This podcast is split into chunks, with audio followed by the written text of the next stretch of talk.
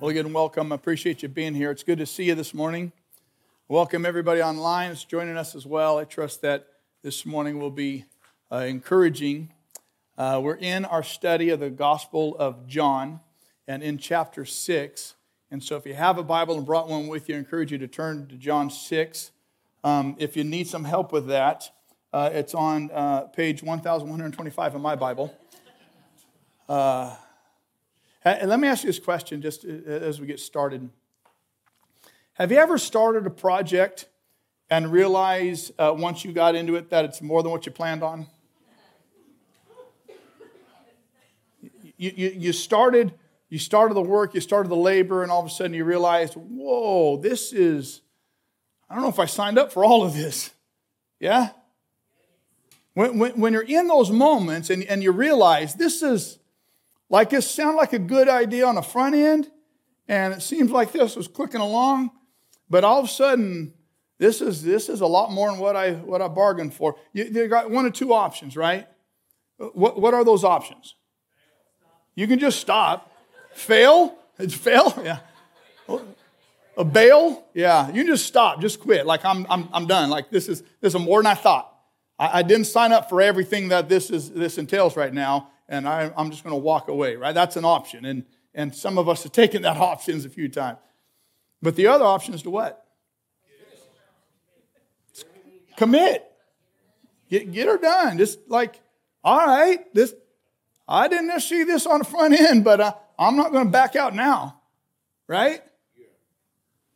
Well, that's, that's there's a lot of similarities with the Christian faith. A lot of similarities with the Christian faith. A lot of people, you know, sign up with church and think they're signing up with Jesus, and and it, uh, it's all good on the front end.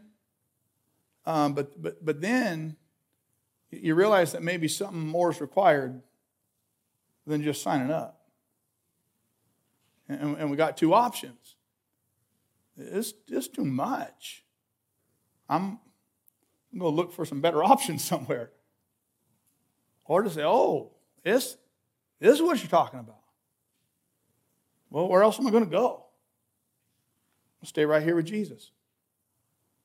That, that's the section that we're in in John 6. So, John 6, verses 24, starting in verse 24 uh, and, uh, and 25, the Bible says this. Now, this has happened the day after Jesus feeds the, the, the 5,000 men, 20,000 people total.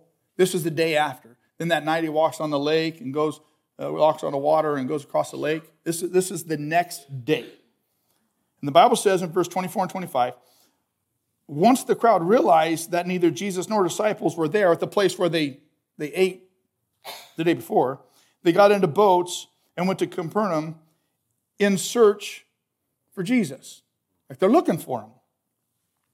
When they found him on the other side uh, of the lake, they asked him, Rabbi, when did you get here?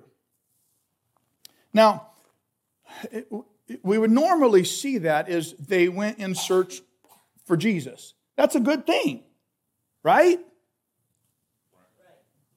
I'm not tricking you. Like when, when people are searching for Jesus, that's we would call that a good thing, right? Yeah. Because you could search for a lot of other things other than Jesus, it'd be a bad thing. So they're searching for Jesus, which is, which is a good thing. There are a lot of people in church searching for Jesus. That's a good thing. Jesus says, You look for me, you'll find me. You know, you, and so it's good but, but Jesus quickly discerns why they're searching for him, which isn't necessarily a good thing. Uh, and so let's just understand what's happening in that context and, and what Jesus is, is really dealing with. Why were they looking for him? Because they were hungry. He fed them the night before. Well, you know what it's like when you wake up the next morning after you have a good, you're, you're hungry. And so they, they want a little something, something from them. They're looking like, and so Jesus realizes, and he'll say it flat out in a minute. You're looking, you're looking for me for the wrong reason. What he starts to do, and he's going to push into him in a minute, he starts to force them to come to terms with the nominality of their faith. I was just reading this week and I came across this study, and, and they were, they were, this one group was studying churchgoers. Now, this is probably about other churches, not our church. So, uh, and what they just, what they came up with is this: like they defined what a Christian is um, by behaviorally. So they weren't talking about putting faith in Jesus. They're talking about once someone's put their faith, like what behavior, what are the behavioral signs that one is a Christ follower?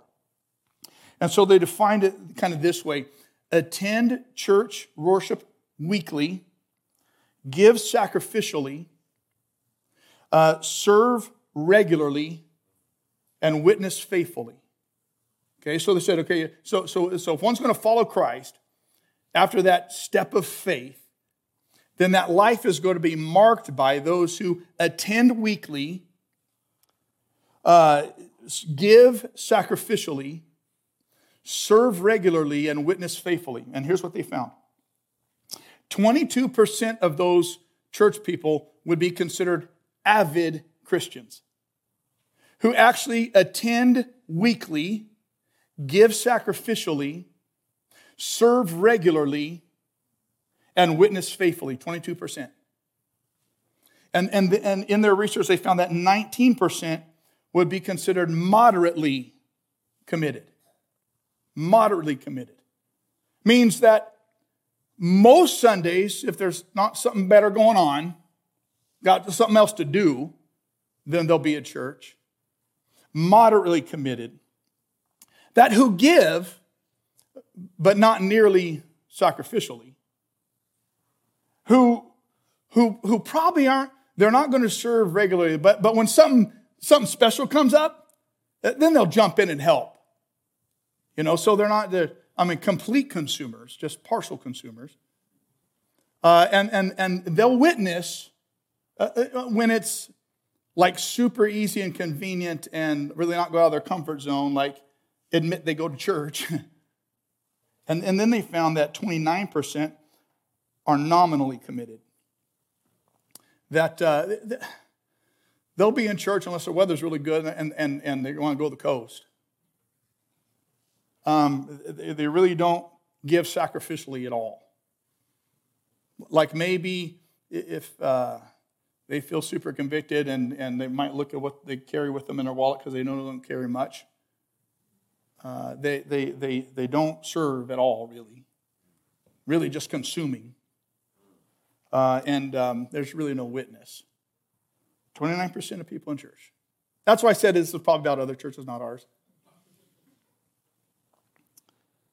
Uh, and, and, and Jesus, he, he knows why they're searching for him. Uh, and he starts to really hold their feet to the fire a little bit. And, and so in this passage, he's going to start thinning the herd. Now, Jesus, he, he doesn't mind attracting crowds, he does it a lot. But he's not about the crowd. He's not in it for likes and thumbs. There's something more profound that he's in it for, and he's, he's going to help them realize why they're in it. So j- just think through those, those types of statistics 22% avidly committed, 19% moderately committed, 29% nominally committed. And, and just because Jesus makes these people wrestle with this, we're going to have to wrestle with it too. I, just last night, I was doing some, some research and I found these, these quotes about what would be defined as nominal Christians. Randy Alcorn, great author, says this A nominal Christian often discovers in suffering that his faith has been in something other than in Christ. As he faces evil and suffering, he may lose his faith. I have sympathy for people who lose their faith, but any faith lost in suffering wasn't a faith worth keeping. And, and for us, those how many times have we been there that, you know, when the fit hits the shan and, and, and stuff falls apart. I mean, I'm thinking, God, what are you like? Really? I trust you, and this is how you're going to throw down with me? Right? I don't know who said it, but, but someone said this a nominal Christian finds Christ useful, a true Christian finds Christ beautiful. And if we're honest with ourselves, there's a lot of times when, boy, we like the usefulness of God. And, and, and uh, we want Him to be useful for us, right? And He is, but when we come to Him because He's useful and not because He's beautiful, there's something profoundly nominal about that. J.C. Ryle said this It costs something to be a true Christian. Let that never be forgotten. To be a mere nominal Christian and to go to church is cheap and easy work. But to hear Christ's voice, follow Christ, believe in Christ, confess Christ requires much self denial.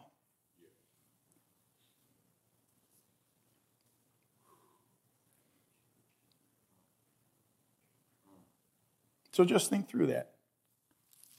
Search for Christ, but why?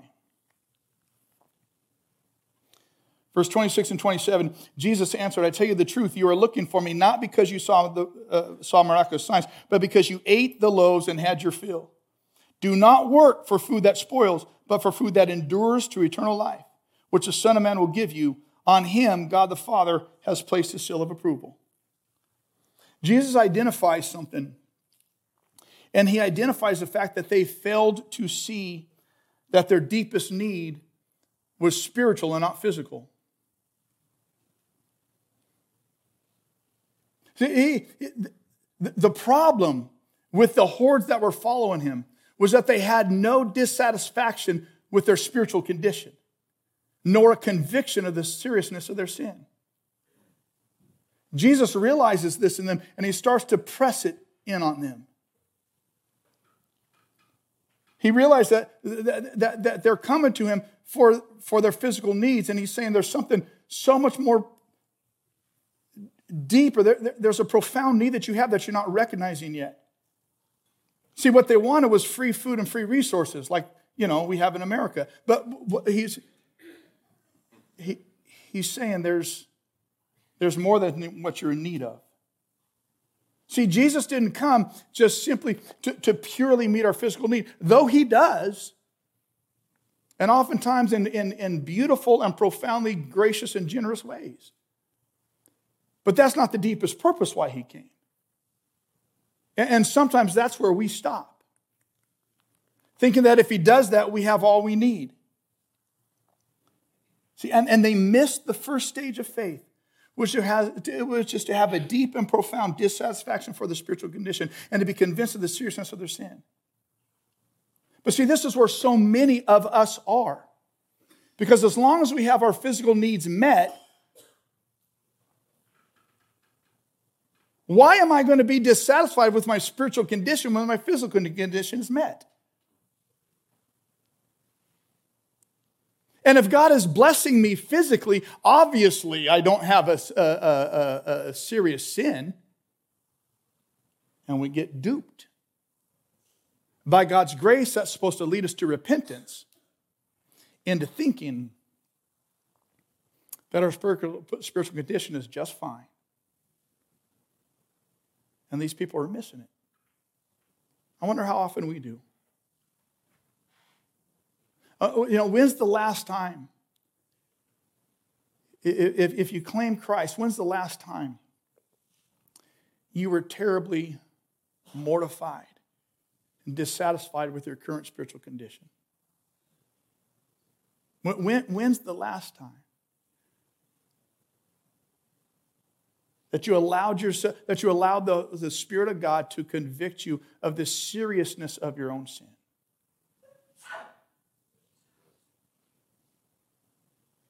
And this is what Jesus is pressing in on them. He said, You're coming to me because you ate your fill. You're, you're, you were satisfied. And in your satisfaction, you denied the own seriousness of your sin. And because your, your body was satisfied, there was no dissatisfaction with your spiritual condition. That's why Paul tells us in, in, in Colossians 3. Since then you have been raised with Christ, set your hearts on things above where Christ is. Like, get your minds off of uh, the, the, the, condition of, of, of, the spiritual realm right now and get your minds drawn to heaven, where you sit at the right hand of God. Set your minds on things above, not on things on earthly things. When our minds are set on things above, we start to realize the reality of our own spiritual condition. And no matter how good it is, I'm not saying it's bad, I'm saying how good it is, it ain't very good. So maybe I am saying this.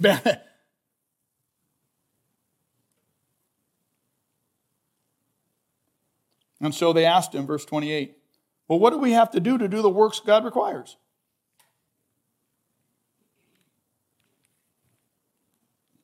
Jesus answered, The work of God is this, to believe in the one he has sent.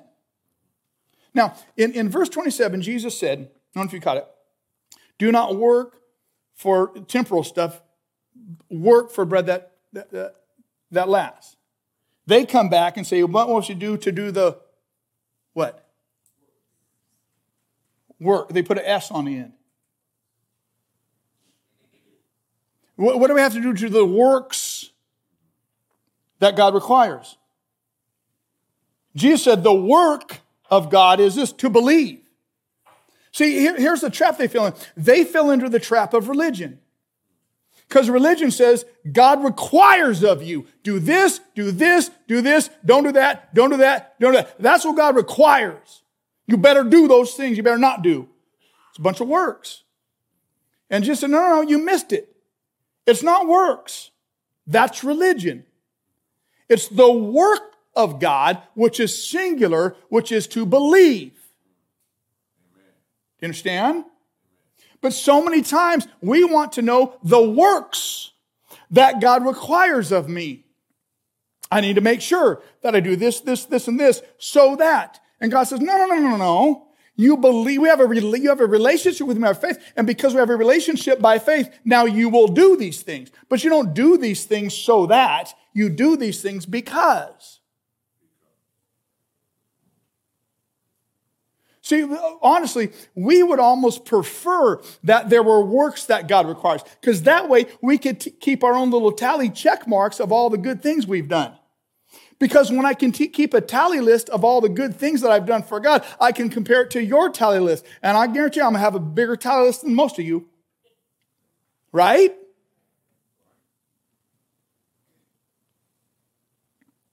And so Jesus is like, I don't want your works. I want your work, which is to believe in me. See, they're, they're getting caught up in the whole religion relationship thing.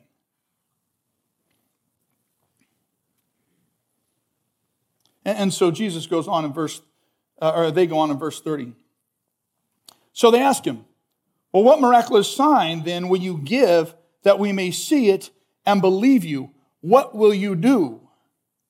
Our forefathers ate manna in the desert, as it is written, He gave them bread from heaven to eat. Are you? This is the day after Jesus did what? this is the day after the few loaves and then a little fish multiplied to feed 20,000 people. And they have the gall, the audacity to say, well, what miraculous sign are you going to do so that we will believe in you? What? What did he just do the very, you know, a day before? What was that? Chop liver? Give me a. I mean, how arrogant, huh? How freaking short sighted of them. I just did that for you yesterday, and today you're going to come to me and say, Kelly, what are you going to do? How? Bunch of nominal little followers, right? How us is that?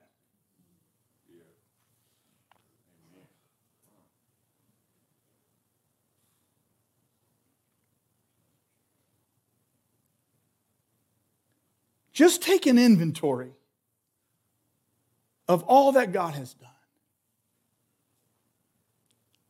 And we have the audacity and the gall to sit back and say, okay, but what, about now? Has he not done enough?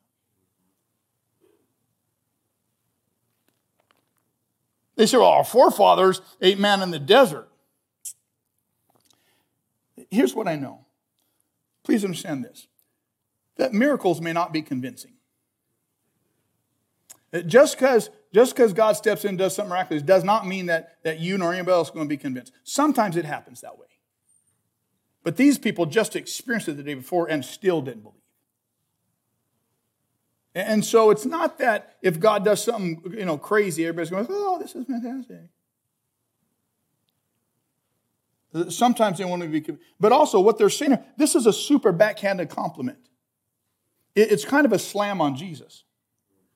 They just were fed food, bread, the day before, and now they come back and say, yeah, that was great. That was a one time deal. Our forefathers got bread every day for 40 years.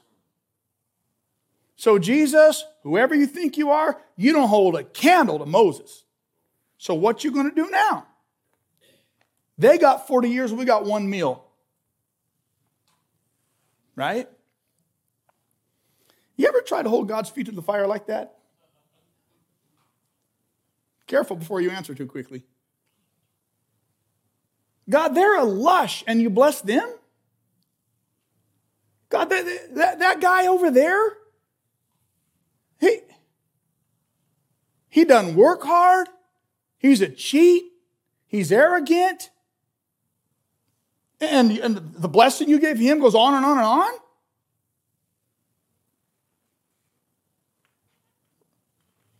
No, never, never, never been there.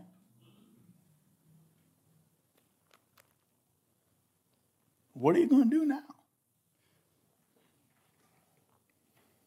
Jesus is going to deal with them in a minute. But let's just keep going through verse 32. Jesus said to them, I tell you the truth, it, it is not Moses who has given you the bread from heaven, but it's my Father who gives you the true bread from heaven. For the bread of God is, is he who comes down from heaven and gives life to the world. So, so what he says, he says, look, though you may have received that bread from Moses' hand, it didn't come from Moses, it came from a father, because the Bible says that the Father, every good and perfect gift comes down from the Father lights. Like God is the source. Don't get so focused on the resource that you miss the source. They were focused on the resource, what God could do for them right now, and they missed the source of it all. And he said, This true, but the bread, even the, the good stuff, that all comes from, from the Father's hand. But something greater than the man in the Old Testament has come, it's me, and I have come from the Father.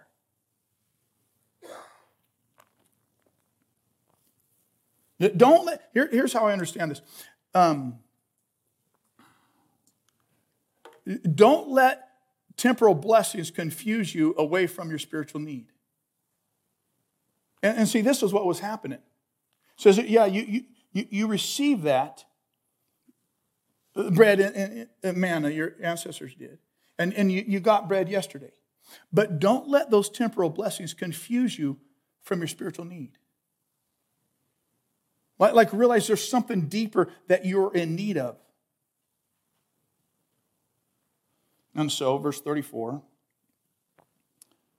Sir, they said, from now on, give us that bread. What they're saying is, okay, then, if it's so good, then we want sourdough every day. Like we've heard apple spice bread is really good. That would be great, just every day. And they're completely missing what God's doing. Well, that's fine. Then give us that every day. And so Jesus gets real plain with them. Jesus declared, I am the bread of life. Who comes to me will never go hungry, and who believes in me will never be thirsty. But as I told you, you have seen me, and you still do not believe. All that the Father gives me will come to me, and whoever comes to me, I will never drive away. Jesus flat out says, I am which harkens them back to the Old Testament when Moses is at the burning bush and Moses says, Who will I tell Pharaoh has sent me? And God says, I am. It's the same thing. Jesus here is proclaiming, I am God. I'm not just the one who can give you bread when you're hungry, though I am that. I am more than that. I am God in the flesh. I am the bread of life. I'm not your resource. I am the source.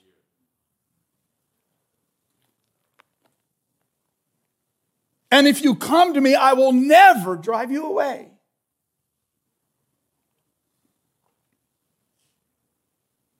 What he's saying is, I have the perpetual satisfaction for your every deepest need. I am your perpetual satisfaction of your deepest needs. I'm going to jump down to 40, 44, and 40, uh, 44. Watch this. Jesus says, For my Father's will is that everyone who looks to the Son and believes in him shall have eternal life, and I will raise him up at the last day.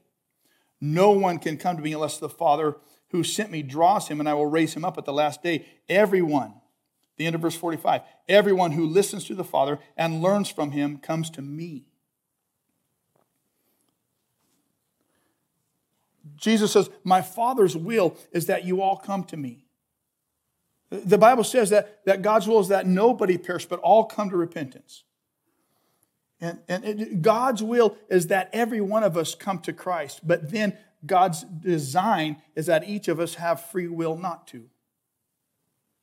We got to understand that. God's will is that you come to Jesus, believe, but God's design is that you have free will to not. And, and, and what Jesus is saying here is that the Father draws us to Jesus. So don't stop at religion. Don't stop with God, the big man upstairs, or the things of God. The goal is to draw you to Christ. Everyone who is drawn to God, the point is to get to Jesus. So if you have stopped short at God, at religion, at the things of God, just belief in the, you know that there is a God, you've stopped short. The point is for you to come to Christ and believe. That's why John wrote the gospel. In the last, last chapter, last, last verse, he says, These things were written that you might believe. It's about Jesus.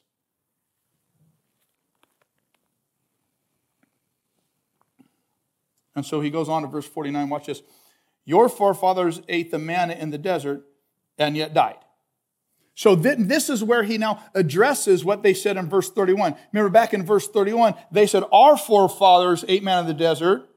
And so Jesus responds to that now and he says, You're right. Your forefathers ate manna in the desert and then they died. Big, big deal. And so he presses back. And what he's saying is Moses' work still led to death, my work will lead to life.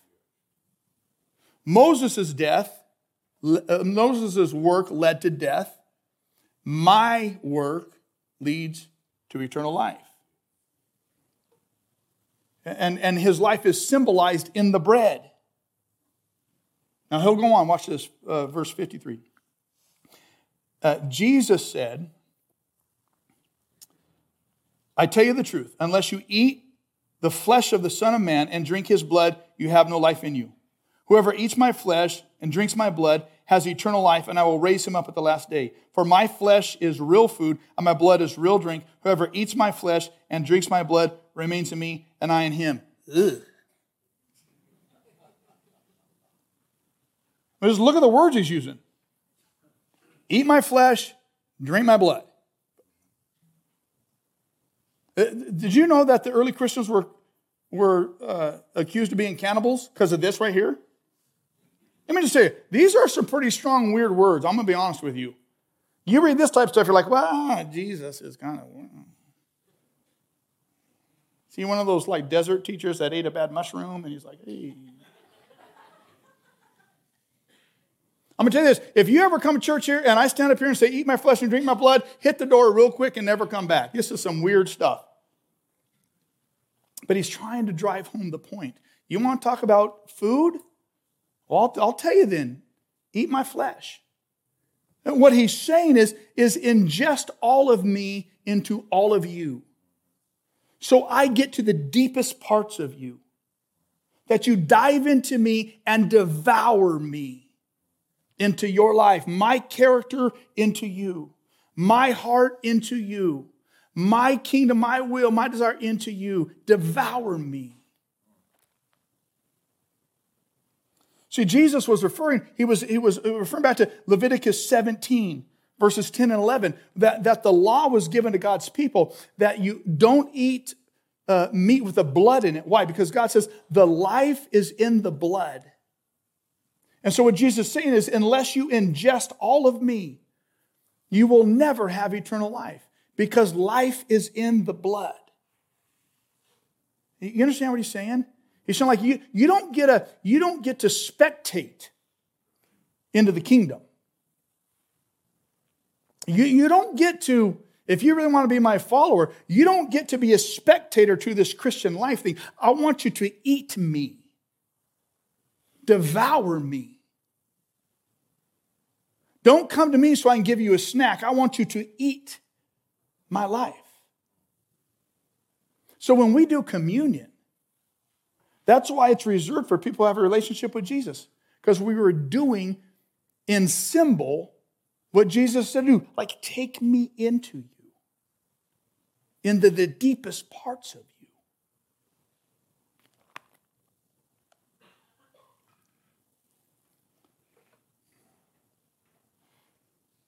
See, here's, here's what's happening. He's drawing a correlation between Old Testament and New Testament. He's drawing a correlation. He said, This is bread that came down from heaven. Your forefathers ate manna and died. He who feeds on this bread will live forever. This is what he's saying. This is a correlation. He's, making this correlation between the Old Testament manna and New Testament Jesus. And it looks like this manna, Old Testament death, Jesus, New Testament life. It's the difference between religious law and grace. saying you can do it the old school way. That manna, it'll sustain you for a day. That law, you can try to obey it for a day.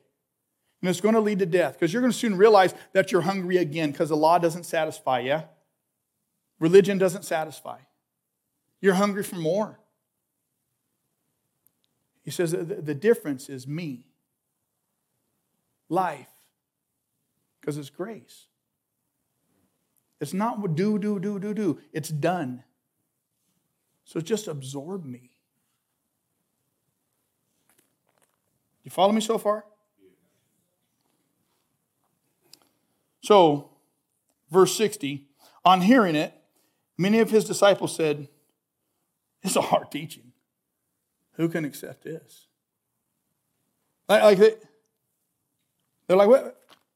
This just got real. Like, we, we like showing up when we want to show up. We like doing what we want to do when we want to do it. We like you stepping in and meeting some needs for us. But this stuff you're talking about, like a nominal Christianity feels really comfortable. We don't mind that. But this stuff, when you're talking about a real commitment here, right?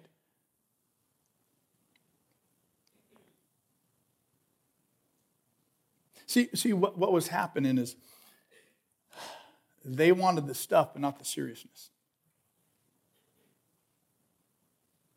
Does that make sense? I'm thankful none of us have ever been there, but other people I've heard are. We want the stuff. We don't always want the seriousness of it. Like, don't press me too hard. I'll find a better option somewhere. I like the nominality of my faith. It's easy.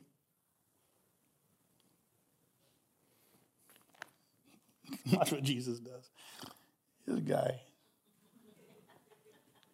Sometimes I just want to hang out like before he was crucified, like with that Jesus, that'd be fun because, I mean, he just getting the ball rolling, so he didn't mind I just, he just, he's funny sometimes. Now, where his disciples were grumbling about this, Jesus said to them, What? Does this trigger you? That's what he says. Oh, I get triggered. You need to go to a safe place and hold some puppies.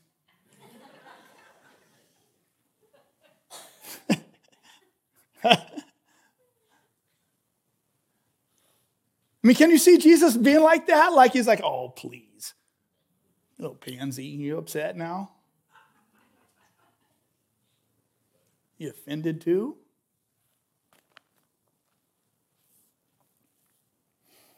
Here's what this is what Jesus does. Jesus will push our buttons in order to get us to Him.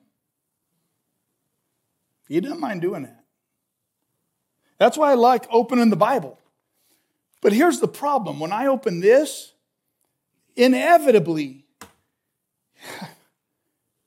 this is why I don't like being a teacher or a preacher of the Bible. Because God always deals with the teacher before he teaches.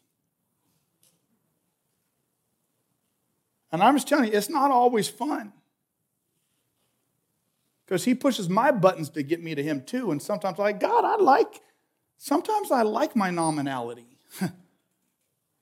it,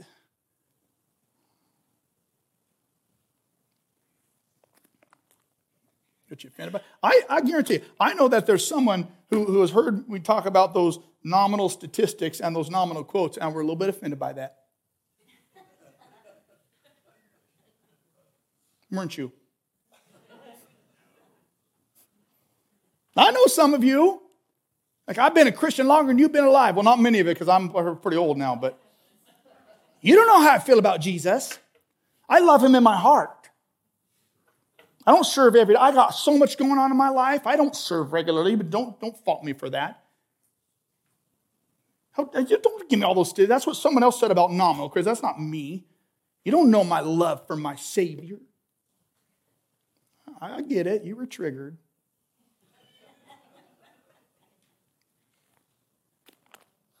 Jesus is like, what is what's your problem? Verse 63 The Spirit gives life, the flesh counts for nothing. The words I have spoken to you are spirit and their life. Yet there are some of you who do not believe. For Jesus had known from the beginning which of them did not believe and would betray him. This amazes me. Jesus knew from the beginning which one of his closest 12 was going to betray him. Here's what here's why this amazes me is because Jesus chose them.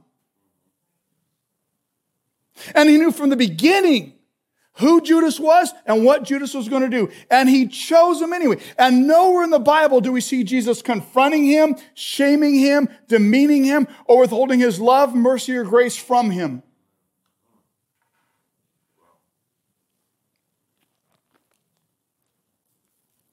Amazes me. Jesus knew that this was going to happen because Jesus knew the scriptures. Psalm 41 9. Even my close friend, someone I trusted, one who shared my bread, has turned against me. Jesus knew the prophecy in the Psalms about Judas. It was Jesus' words who said at the Last Supper, The one who dips the bread in the cup after me is the one who will betray me. He knew it. And he chose him and loved him and was merciful and gracious to him.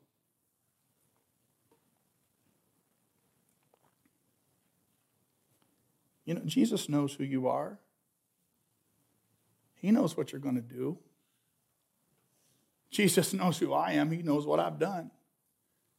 He knows what I'm going to do. And you know what? He chooses me and He loves me anyway. And He chooses you and loves you anyway. Knowing full well. And He died for all of it ahead of time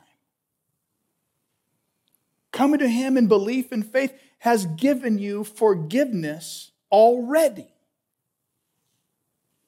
But without Him, you stand condemned.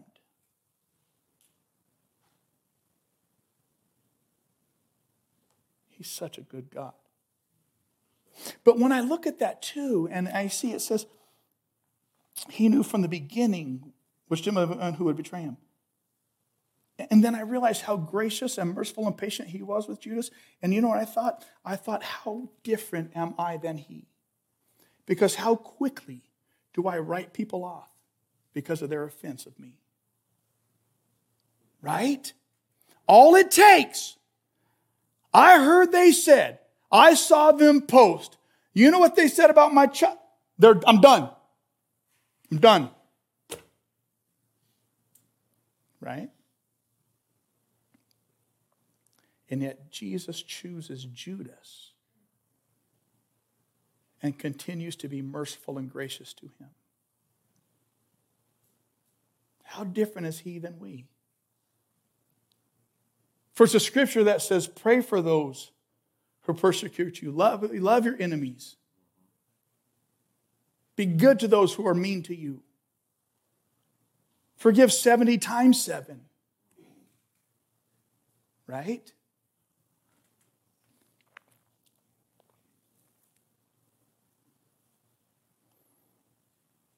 Verse 66 From this time, many of the other disciples turned back and no longer followed him.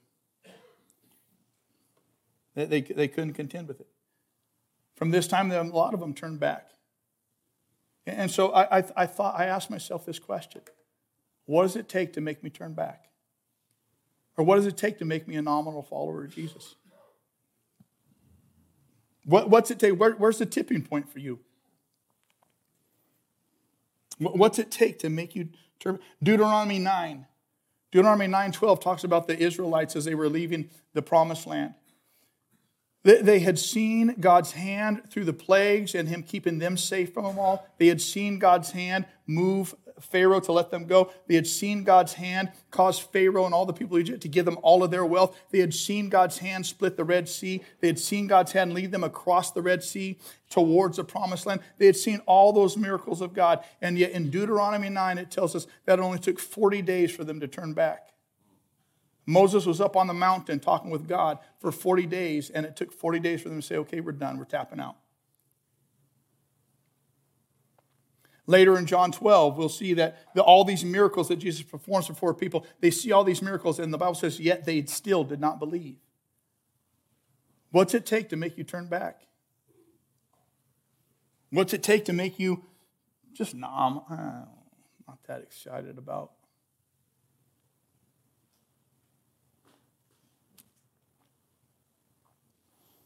And so Jesus says in verse 67, Well, you don't want to leave too, do you?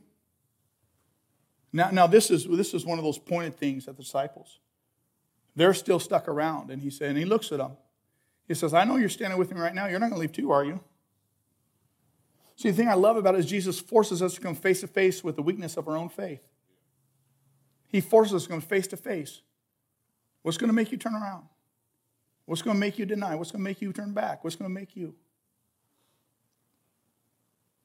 How many problems are you going to have to face before you say, okay, I'm done with you, Jesus? You going to stick with me through it all? So Simon Peter speaks up, Lord, to whom will we go?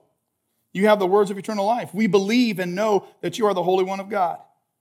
And now, when, when formerly when I read that verse, I think, ah, I love that. Like, where else are we going to go? You're it. But think about what he's saying. Where else can we go? Because if there's someone else, I'll go. If there's somewhere else to look, I'll look. And, and if we're honest with ourselves, that's where, where so many of us get. God, I'm going to follow you.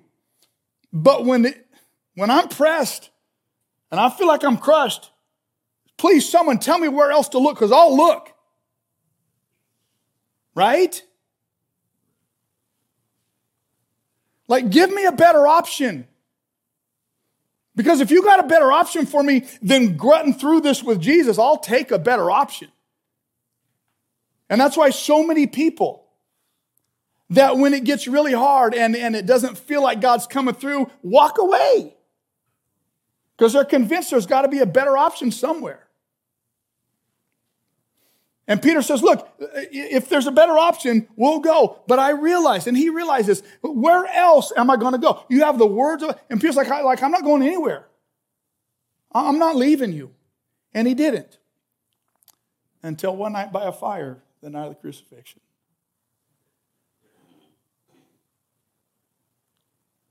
And the thing I love about Jesus is that even when we walk away, he comes to us and draws us to repentance and restoration. Because as he's already said, he will in no way drive out.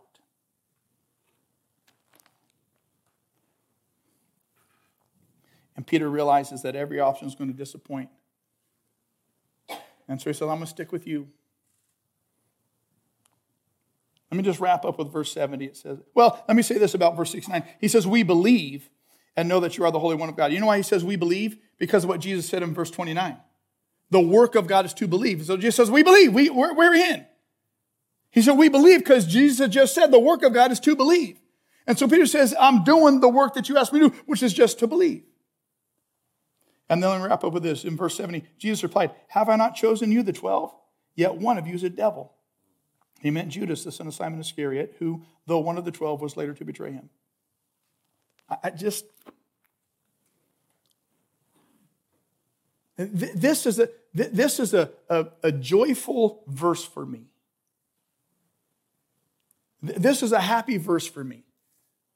Uh, and here's why because eventually I will betray him.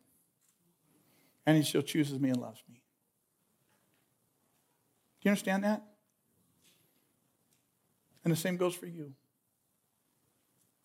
In spite of what you've already done, advance of what you will do, he chooses you and he loves you. This gives me great hope. Because all he does is wait for me to respond to his love. I don't know how you could come in contact and understanding of that. And for the rest of your Christian experience, live a nominally committed life. I don't.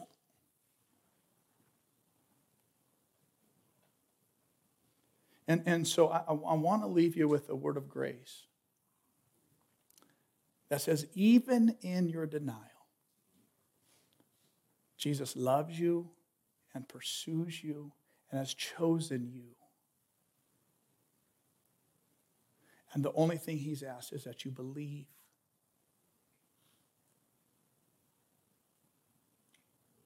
I want to help you. And so I want to encourage you to ask the Holy Spirit to give you a profound dissatisfaction for your current spiritual condition. And don't be afraid of that conviction. I'm going to ask you to ask the Holy Spirit to give you a profound dissatisfaction for your own spiritual condition and to give you a seriousness about your sin.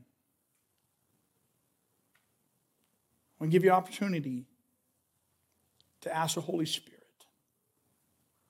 convict me of my sin, my lethargy, my apathy, my complacency, my pride of thinking I got nothing to con- uh, repent of, and give me a profound dissatisfaction for my current spiritual condition. Here's why.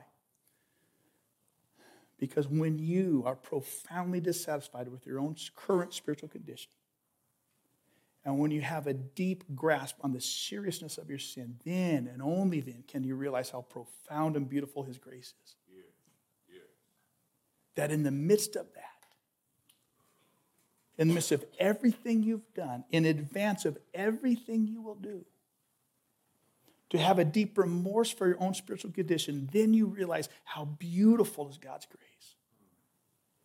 That He will in no way chase you away but will pursue you and love you and pour his grace on you. Where sin abounds, grace abounds more. The worst thing someone can do is not acknowledge their own sin and be dissatisfied with their spiritual condition. Because the more you realize that, the more grace is poured out. Do you understand? This is a good and happy occasion. It probably doesn't feel like that because you've been so brainwashed into behavior. And it feels so foreign to you because grace is foreign to you. I don't want it to be foreign anymore. So pray with me. Give you have a chance in this moment just to do business with the Holy Spirit. And I'd encourage you, if you so choose, say, Holy Spirit, give me a deep dissatisfaction for my current spiritual condition. Holy Spirit, convict me of my sin, my lethargy, my apathy, my complacency, my pride in thinking I got nothing to repent of. Convict me of my nominal faith. I've wanted the stuff, but not the seriousness. I've abused your grace, and I'm sorry. Understand, just ask Holy Spirit, I give you permission right now in uh, Spirit to just to convict me of that in, in me. Not so that I'll be destroyed, not so that I'll be shamed, but so I can repent and experience the magnitude and the beauty of your grace. Oh, Father. Where our sin abounds, let your grace abound more. Though there might be joy, uh, um, uh, uh, that there might be joy in, in the midst of mourning. Sorrow for a moment over our sin, great joy forever in your presence. Tell him, I give you permission, God, to give me a deep satisfaction for my own spiritual condition and the seriousness of my sin, and I repent. Give me all that your mercy and grace will allow me. Tell him, say, Thank you that you've chosen me. Thank you that you pursued me. Thank you that you love, you love me, and there's nothing I can do to walk out of that love. I accept it and I receive it. Thank you for making me part of your family. In the name of Jesus, amen. Now, listen. Here, here's my desire for us that we live in that state of repentance. Both joyful for what God has done, but also dissatisfied with our own spiritual condition. But in the dissatisfaction of that, causing us joy because of the grace that we get to live in. It's awesome. And in that is great freedom. Do you understand? I love you, and it's good for us to open up this book together. You got people in your life, in your huddle, who don't go to church yet, who need to meet Jesus. Introduce them to Jesus and introduce them to this church. I love you. Let's sing a little bit.